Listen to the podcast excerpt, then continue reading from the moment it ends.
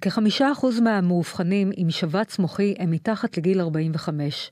סטטיסטיקות מצביעות על כך שאחד מכל שישה אנשים יסבול במהלך חייו משבץ מוחי, והגיל הממוצע של הופעת השבץ רק הולך ויורד.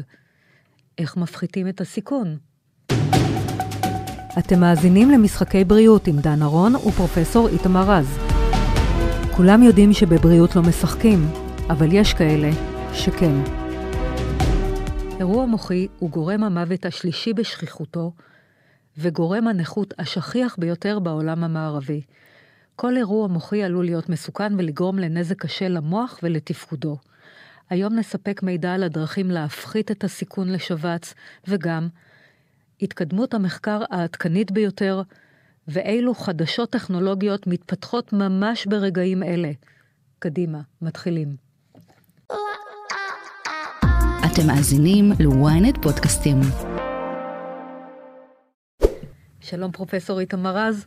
שלום דנה, מה שלומך? שלומי מצוין. Uh, היום לחיזוק נושא, uh, שוב, נושא דרמטי שמעסיק רבים. כל פעם שכואב לי הראש, או יש לי פתאום באזור מסוים איזה או דקירות או כאב כזה, לא כאב ראש רגיל, אני ישר נחרדת ואומרת ליריב, יריב, נראה לי שיש לי אירוע מוחי.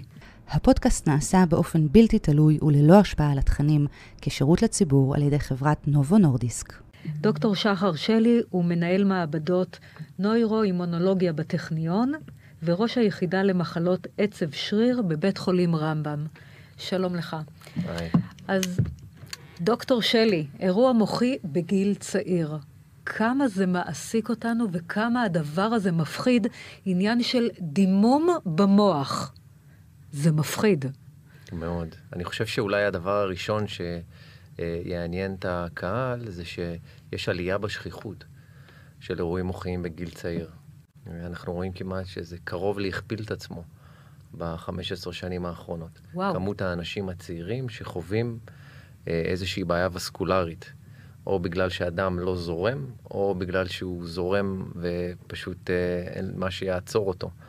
אה, יש אה, שני סוגים של אירועים מוחיים, אבל אנחנו ניכנס לזה בהמשך.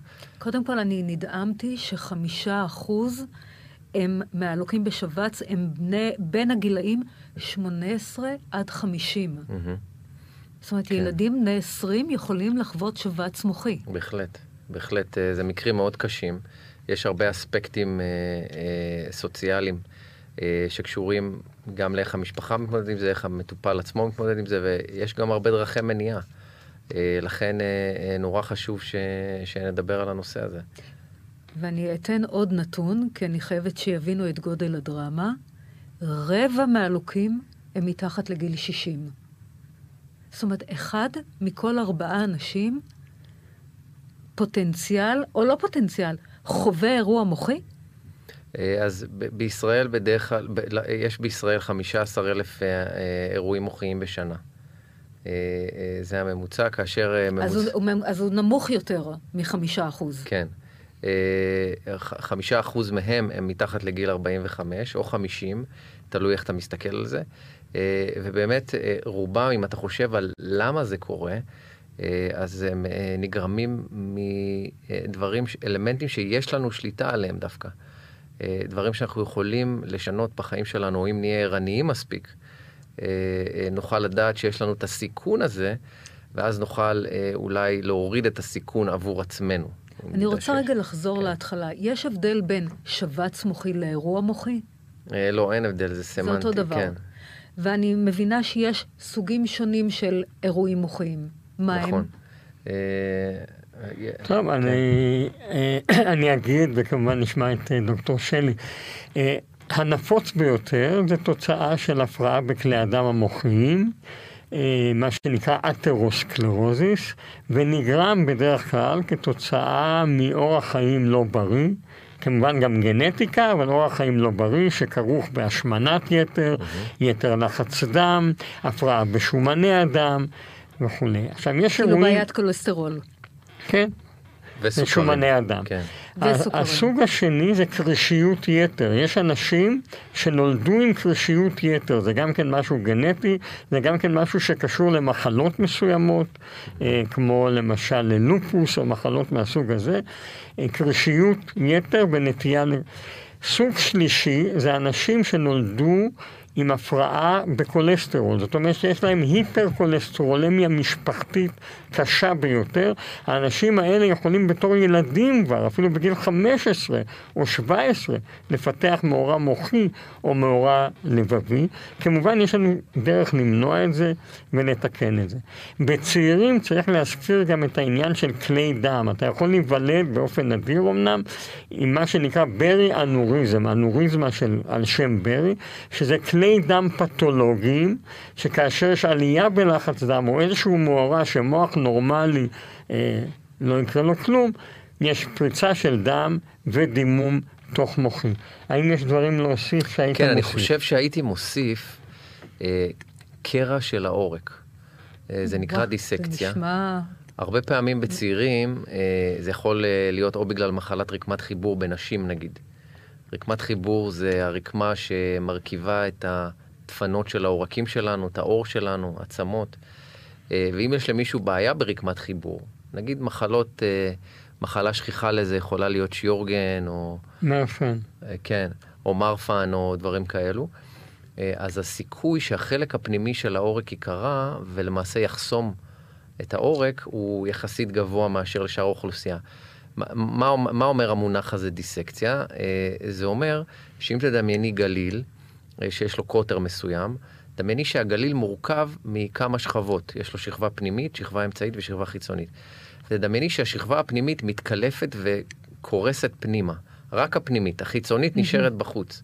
אז הוא נקרא פנימית, נכון? רק מהצד כן, הפנימי. ברור, רק ב- נכון? אז עכשיו זה יחסום את, ה, את, ה, את הזרימה בתוך... כן, ברור, זה נכון? מצמצם את כי הוא פנימית, המעבר. או נכון. סוגר, ברור. או סוגר. כן, סוגר. כן, כן. יפה. עכשיו, אז, אז הסיבות, אז או אמרנו, או מחלות רקמות חיבור, או גנטיות, או, או טראומטיות. ורבים הם המקרים שראיתי בחיי, שנגיד אנשים עשו... בעקבות טראומה? טראומה, אני אסביר איזו. אני אסביר איזו, זה סופר חשוב. כמו נאמר טיפול משלים באוסטיופתיה. לרוב זה טיפולים מאוד עמוקים, כאשר יש לנו אה, שני עורקים בעורף, אה, נקראים העורקים החולייתיים, אה, שלוחצים על, ה- על האזור אתה הצווארי. מדבר שאנחנו הולכים לכירופרקט נגיד? אמת, אמת. או-אה, והוא לוחץ, אסור לעשות עיסוי שם. איפה זה בער- איפה זה זה בעצם? בערך אה, אה, ש- שני סנטימטרים מתחת לקו תנוחי האוזניים. או-אה, טוב אה, לדעת את זה. כן, יש שם שני אתה עורקים. יודע מה, אני הלכתי יום. אחד למשזיסטית, עכשיו שאתה אומר את זה, באמת היא עשתה לי איזה משהו פה ב- מתחת. לאוזניים. לא, אני הרגשתי משהו ערפול מוחי, יפה, ממש ככה. יפה. וואו, צריך ל... אז uh, צריך להישמר טיפ מזה. נהדר, דוקטור. נכון. Uh, בנוסף, יש דיסקציות טראומטיות אחרי תאונות דרכים, בייחוד במנגנון הצלפת שוט, כאשר יש קינמטיקה מספיק אפילו של 40-50 קמ"ש, אתה כביכול uh, לא מרגיש בסדר אחרי התאונה, אתה לא יודע שיש uh, דימום קטן בין חלקי העורק. את זוכרת שדיברנו שיש uh, חלקים שונים לעורק, עכשיו הדימום הזה לאט לאט מתרחב, ולמעשה גורם להפרדה בין חלקי העורק, עד שהחלק הפנימי למעשה אה, זולג לתוך אה, החלל של העורק עצמו וחוסם את הזרימה. כן, שוב דוגמה למה אה, אה, צריך להיזהר מדיסקציות. אני רוצה נוסף, לד- רק דבר כן, אחרון, ב- אחרון, בטח, כי זה בטח. שכיח, אה, החיבור של אה, אי ספיקת כליות אה, וכאבים נורופטיים עם סטרוק, במחלה שנקראת פברי. אה, שזה גם מחלה אה, חשובה, כי יש לה טיפול, מחלה גנטית, שבה יש אה, חוסר תפקוד של השכבת תאים שמצפה את העורקים, האנדוטל, אה, שזה מחלת הגירה ליזוזומלית למעשה. אה, והחולים האלו לרוב יהיו ילדים אה, שמתארים אי סבילות לחום. אה, יש להם כאבים בכפות הרגליים, הילדים האלו, הם התלוננו על כאבים בכפות לאימא ואבא.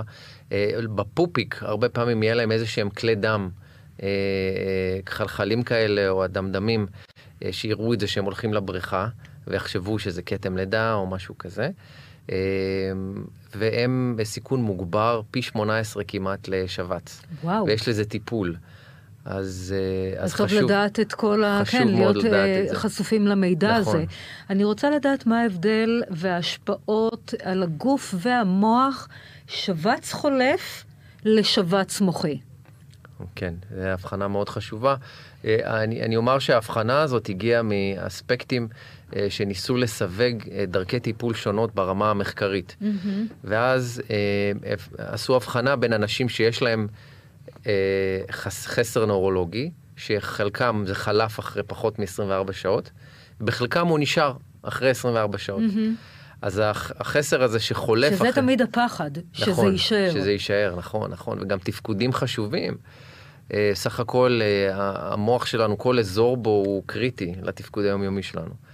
אז החל, החבר'ה האלה שהם פחות מ-24 שעות, הם נקראים אירוע מוחי חולף. זה ה-TIA ב- ב- בעגה אה, מקצועית, שזה קיצור של Transient Ischemic Attack. למול ה stroke, שזה נשאר כבר אחרי 24 שעות. כמובן... זאת אומרת, כן. אדם שלוקה ב stroke, אם תוך 24 שעות אין שיפור דרמטי, הוא כבר בקבוצה השנייה? כן, כן, זה מראה עוד דבר שאתה לא, לא הדגשת, שבעצם transient ischemic attack, יש נזק חולף. מה זאת אומרת? יש חוסר אספקת דם לאזור מסוים במוח, אבל הוא לא מת. ולכן, הוא יכול להשתקם. ולכן הוא משתקם מעצמו בתוך שעות. אם זה נמשך למעלה מ-24 שעות, לרוב זה אומר שנוצר אוטם, נוצר מוות של חלק קטן מהמוח, שאותו אתה כבר לא יכול לתקן. אתה יכול לשפר בדיוק. אותו, אבל לא לתקן אותו. בדיוק. בוא תראי- נדבר על גורמי סיכון וגילוי. מהמם. מה עם גורמי הסיכון הקלאסיים?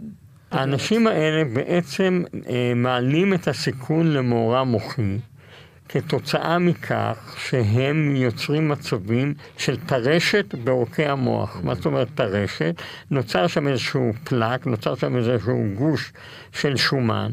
שהופך לגוש פיברוטי, לגוש אה, צלקתי, הולך וגדל, הולך וגדל, ויכול לחסום את העורק. מה גורם גורם לדברים לזה? האלה?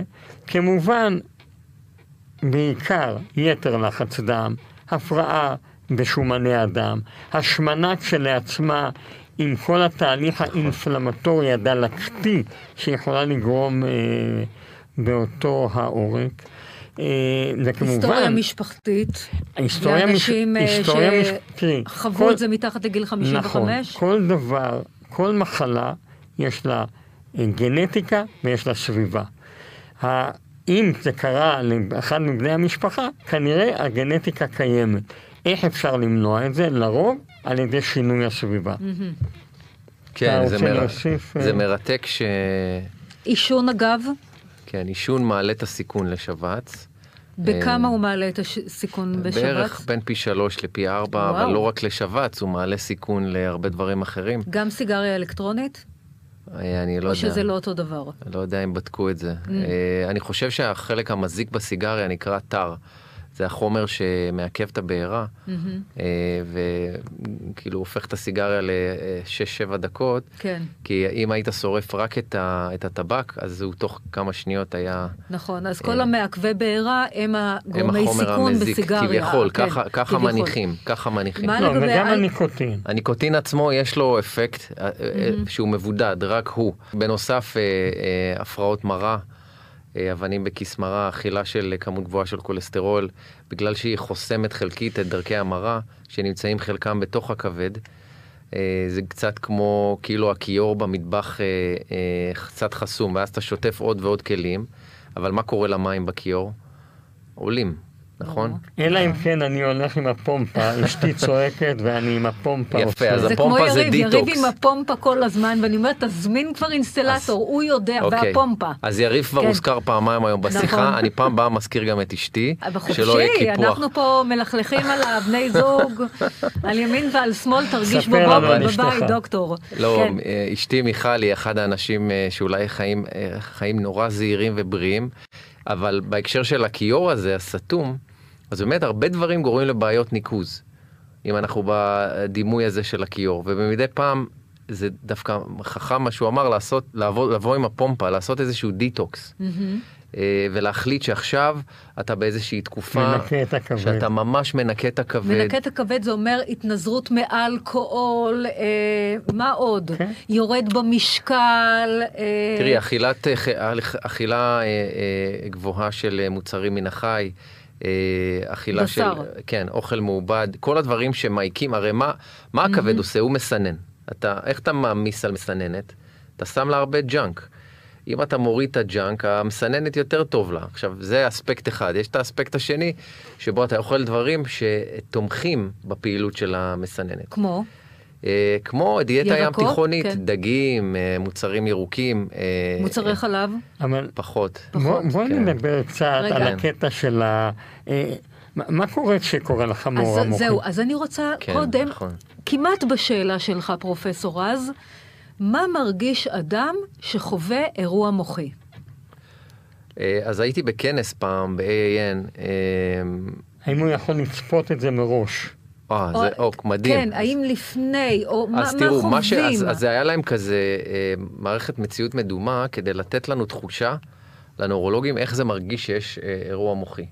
ואתה שמת את, ה... את ה-device הזה, אה, ופשוט ראית כל מיני דברים קורים סביבך, אה, שמעת דברים וזה, ו... אתה מדבר על אה, משקפיים תלת כן, מימד. כן, כן. ויכלת לזוז גם, אתה רואה את הדברים זזים.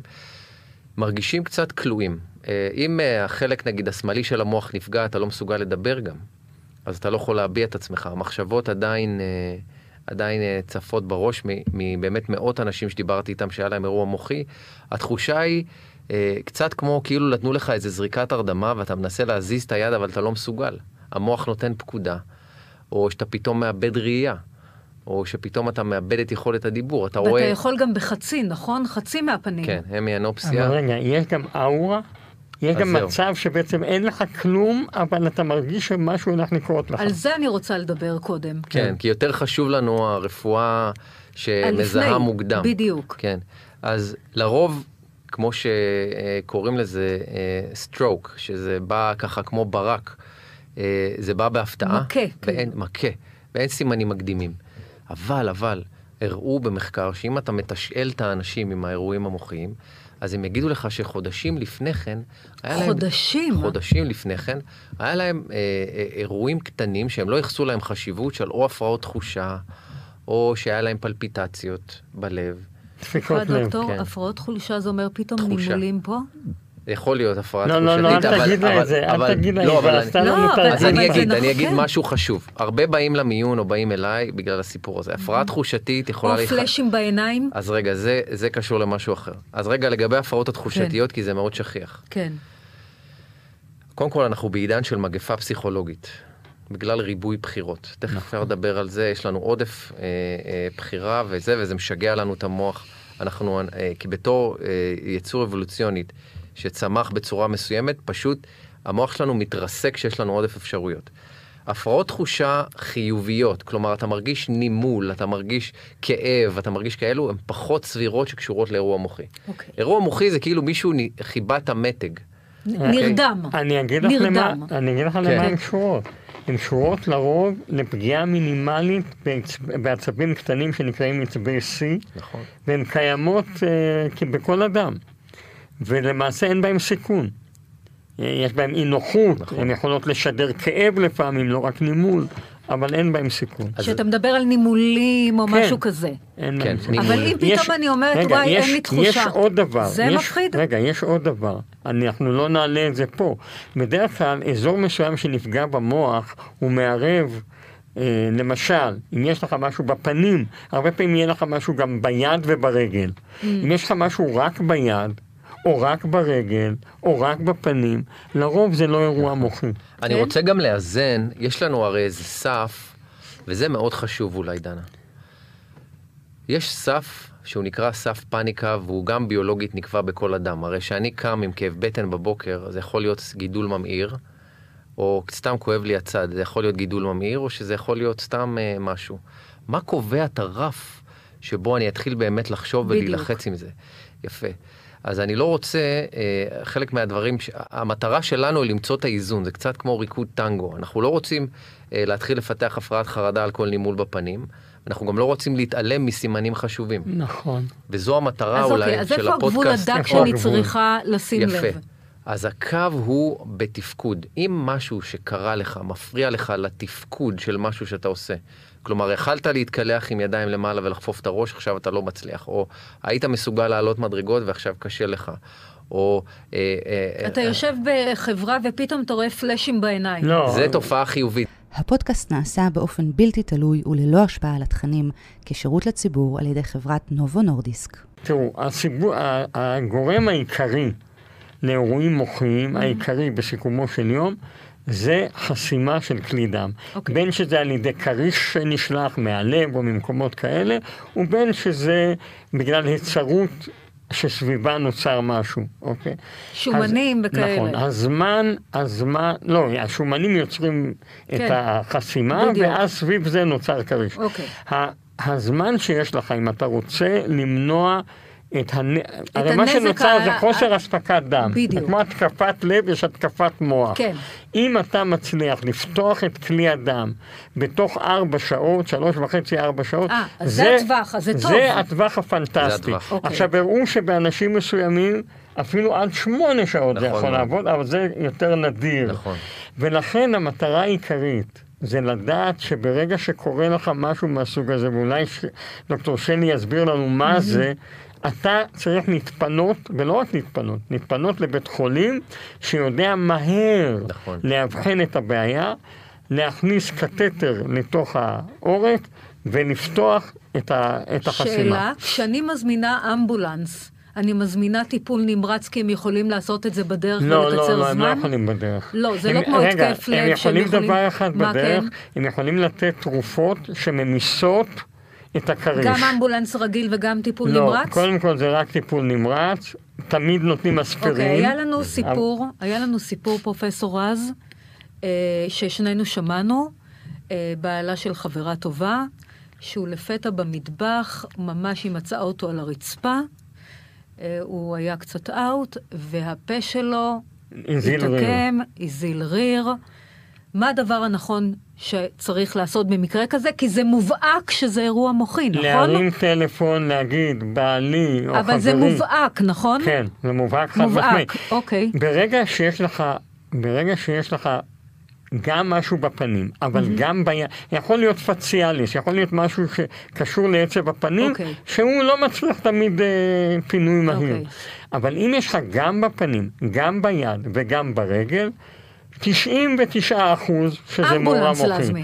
אתה צריך לא, בטלפון להגיד, האיש עשה מאורע מוחי, כן. נא לפנותו לבית חולים שיכול לפתור את הבעיה. אוקיי. כי, זה, כי באחת הטעויות אתה יכול להביא אותו לבית חולים נכון. שאין בו מצנתר, נכון. ואז עד שהם עושים... אה, צריך גם להודיע לאמבולנס או במוקד.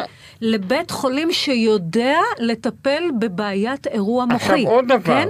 צריך להודיע... לא כל בית חולים יודע? לא. וואו, צריך, אה, יש, שוק. יש בארץ מעט מאוד מומחים שיודעים לעשות את הצנתור הזה בצורה ברמה מאוד מאוד גבוהה. איזה בית חולים כן יודע? הגדולים בטח, איכילוב, תל השומר, נכון. רמב"ם. לא, בהדסה, בלינסון. וגם שערי צדק. סורוקה. הנקודה היא שהאיש הרי יכול לקחת גם חצי שעה להגיע לבית החולים. נכון. אז אתה רוצה לחסוך כמה שיותר זמן, כי זה לא שהוא בא וישר מצנתרים אותו. ברור. לפעמים הוא יבוא, יעשו לו MRI מהיר, או יעשו לו CT מהיר, אוקיי? כדי לראות... אז אני צריך לדווח על, שאני דר, דורש, טיפול, צריך טיפול כזה למקום הקרוב למגוריי, נכון, או איפה ו- שאני נמצא. ולהרים כן. טלפון ולהודיע לנוירוכירורג המתאים שמגיע בן אדם... מי מרים טלפון? באמבולנס כבר מודיעים? באמבולנס, כן, מודיעים. לדרוש מהאמבולנס, אוקיי. וזאת הציפייה גם של בתי החולים. כמה שנקצר יותר את הזמן, הזמן של חוסר אספקת דם, הנזק יהיה קטן יותר. נכון, ואז מגיעים לבית חולים. ועושים CT מיוחד, שמראה איז, כמה רקמת המוח עדיין חיה, כמה ממנה עדיין חי ומקבל אספקת דם, וכמה, מה שנקרא, הליבה הוא לא ניתן להצלה. בדרך כלל מה שאתה רואה זה מין תמונה כזאת שבה יש ליבה נורא קטנה, ומסביב עוד רקמה שהיא עדיין יכולה להישאר בחיים, היא רק סובלת. אז ברגע שאתה מטפל מהר, אתה נותן לכל הרקמה הסובלת... מה, איך מטפלים מהר? ניקוז? לא, לא ניקוז, נותנים מה? חומר שממיס את הקרישים, מהמם. חומר שגם בחמישה אחוז מהמקרים יכול לגרום לדימום מוחי, אבל אתה לוקח וואה. את הסיכון. אה, לכן הרבה פעמים... מדללי דם. מדלל, לא, כן, ממיס. אה, אה, הוא נקרא TPA, החומר הזה. שלרוב מי שמגיע מקבל את החומר הזה? כן. אם הוא מגיע תחת בחלום. סיכון גם שזה יכול לגרום לגרום לד- לדימום. כן, לא, אבל גם יעשו לעיתים צנתורים בפתיחת העורק. נכון. אז היום ההנחיות הן קודם כל לנסות לתת את ה-TPA. נקרא טרומבוליזה, להעמיס. את הכריש. במידה ואתה לא עומד בחלון זמנים, אז אתה הולך ישר לצנתור, שזה שליפת הכריש. פרופסור רז, יש לי חברה שחוותה אה, כאבי ראש בלתי פוסקים. פתאום כאבי ראש חדים, שלחו אותה ל-MRI, וב-MRI גילו שהיא חוותה מיני אירועים מוחיים. אז השאלה שלי אליך, האם יש איזה שהן תרופות שיכולות למנוע אירועים מוחיים לאנשים בסיכון? כן, קודם כל היא אכן בסיכון, ולכן חשוב מאוד לראות למה. אולי הכולסטרול גבוה, אולי לחץ דם לא שמור, וכמובן בעיית ההשמנה, שהיא בעיה קשה מאוד ומשפיעה על זה גם כן. אה, לנשים האלה, לאישה הזאת ניתן כמובן אספירין, מדלל דם, אבל יש היום תרופות נוספות שיכולות למנוע אירועים מוחיים חוזרים. כמו? אחת זו תרופה שנמצאת בארץ, אבל היא תרופה דרך הפה, והראו שבעיקר באנשים שמנים שחוו מאורע מוחי, אם ניתן את התרופה הזאת דרך הפה, היא תוריד בקרוב ל-50% את הסיכוי לאירוע חוזר. וואו. אבל יש לי עוד סיפור, עוד בשורה לספר לך. גם התרופות החדשות שהיום משמשות לסוכרת ולהשמנה, התרופות החד-שבועיות, אחת מהן... הזריקות שמזריקים פעם הזריקות בשבוע, שמזריקים פעם בשבוע, הראו שמתן הזריקות כאלה באנשים בסיכון, פוטנציאל, כן. באנשים עם פוטנציאל, מורידות ב-40 אחוז את הסיכון למאורע מוחי. זאת אומרת, אפילו אם את אישה שמנה ובסיכון למאורע מוחי, ואפילו אם לא גילית אותו ולא חווית אותו, עדיין הזריקה הזאת מורידה ב-40 אחוז את הסיכון מדהים. לאירוע ואם, מוחי. ואם את לא אישה שמנה, ועדיין את פוטנציאלית, בעקבות המיני אירועים, את פוטנציאלית לאירוע גדול יותר, אז פה, פה הנושא כן. הוא מורכב, מכיוון שהזריקות האלה גם מורידות משקל, לא כל כך בטוח שזה טוב לתת אותן לנשים רזות, ומעבר לזה לא הוכח שזה מוריד מאורע מוחי, למרות שמאוד סביר שכן,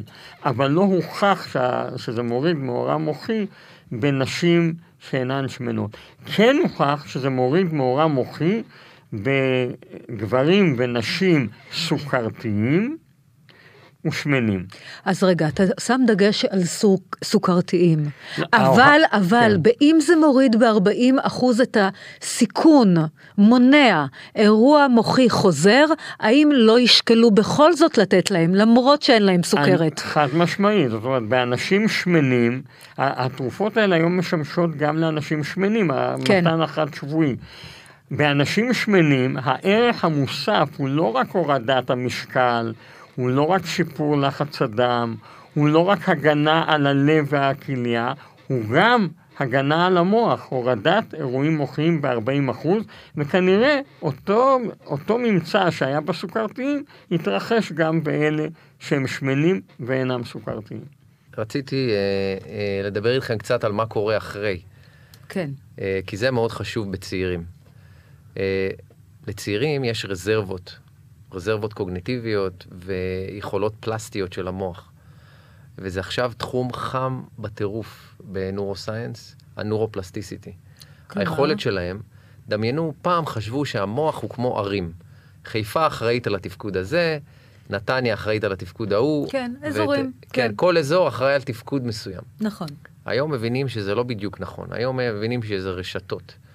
ואם יש רשת שאחראית נגיד על יכולת דיבור ושפה, אם איזה משפחה ששומעת אותנו עכשיו, לצערם אה, סבלו מאירוע מוחי שיש קושי שפתי לאותו אדם, השיקום פה הוא קריטי, כיוון שיש יכולת בצעירים בייחוד, להעביר תפקודים ממקום אחד למקום אחר לחנך, במוח. לחנך אזור במוח שלא ידע לשלוט על הדיבור, ללמד אותו לשלוט על הדיבור. שזה עושים מה? עם קלינאי תקשורת? עם קלינאי תקשורת ובכל מיני דרכים אה, מאוד מורכבות. בוא נדבר ש... על ה, כן. אה, לסיום על המחקרים או הטיפולים החדשניים ביותר בתחום.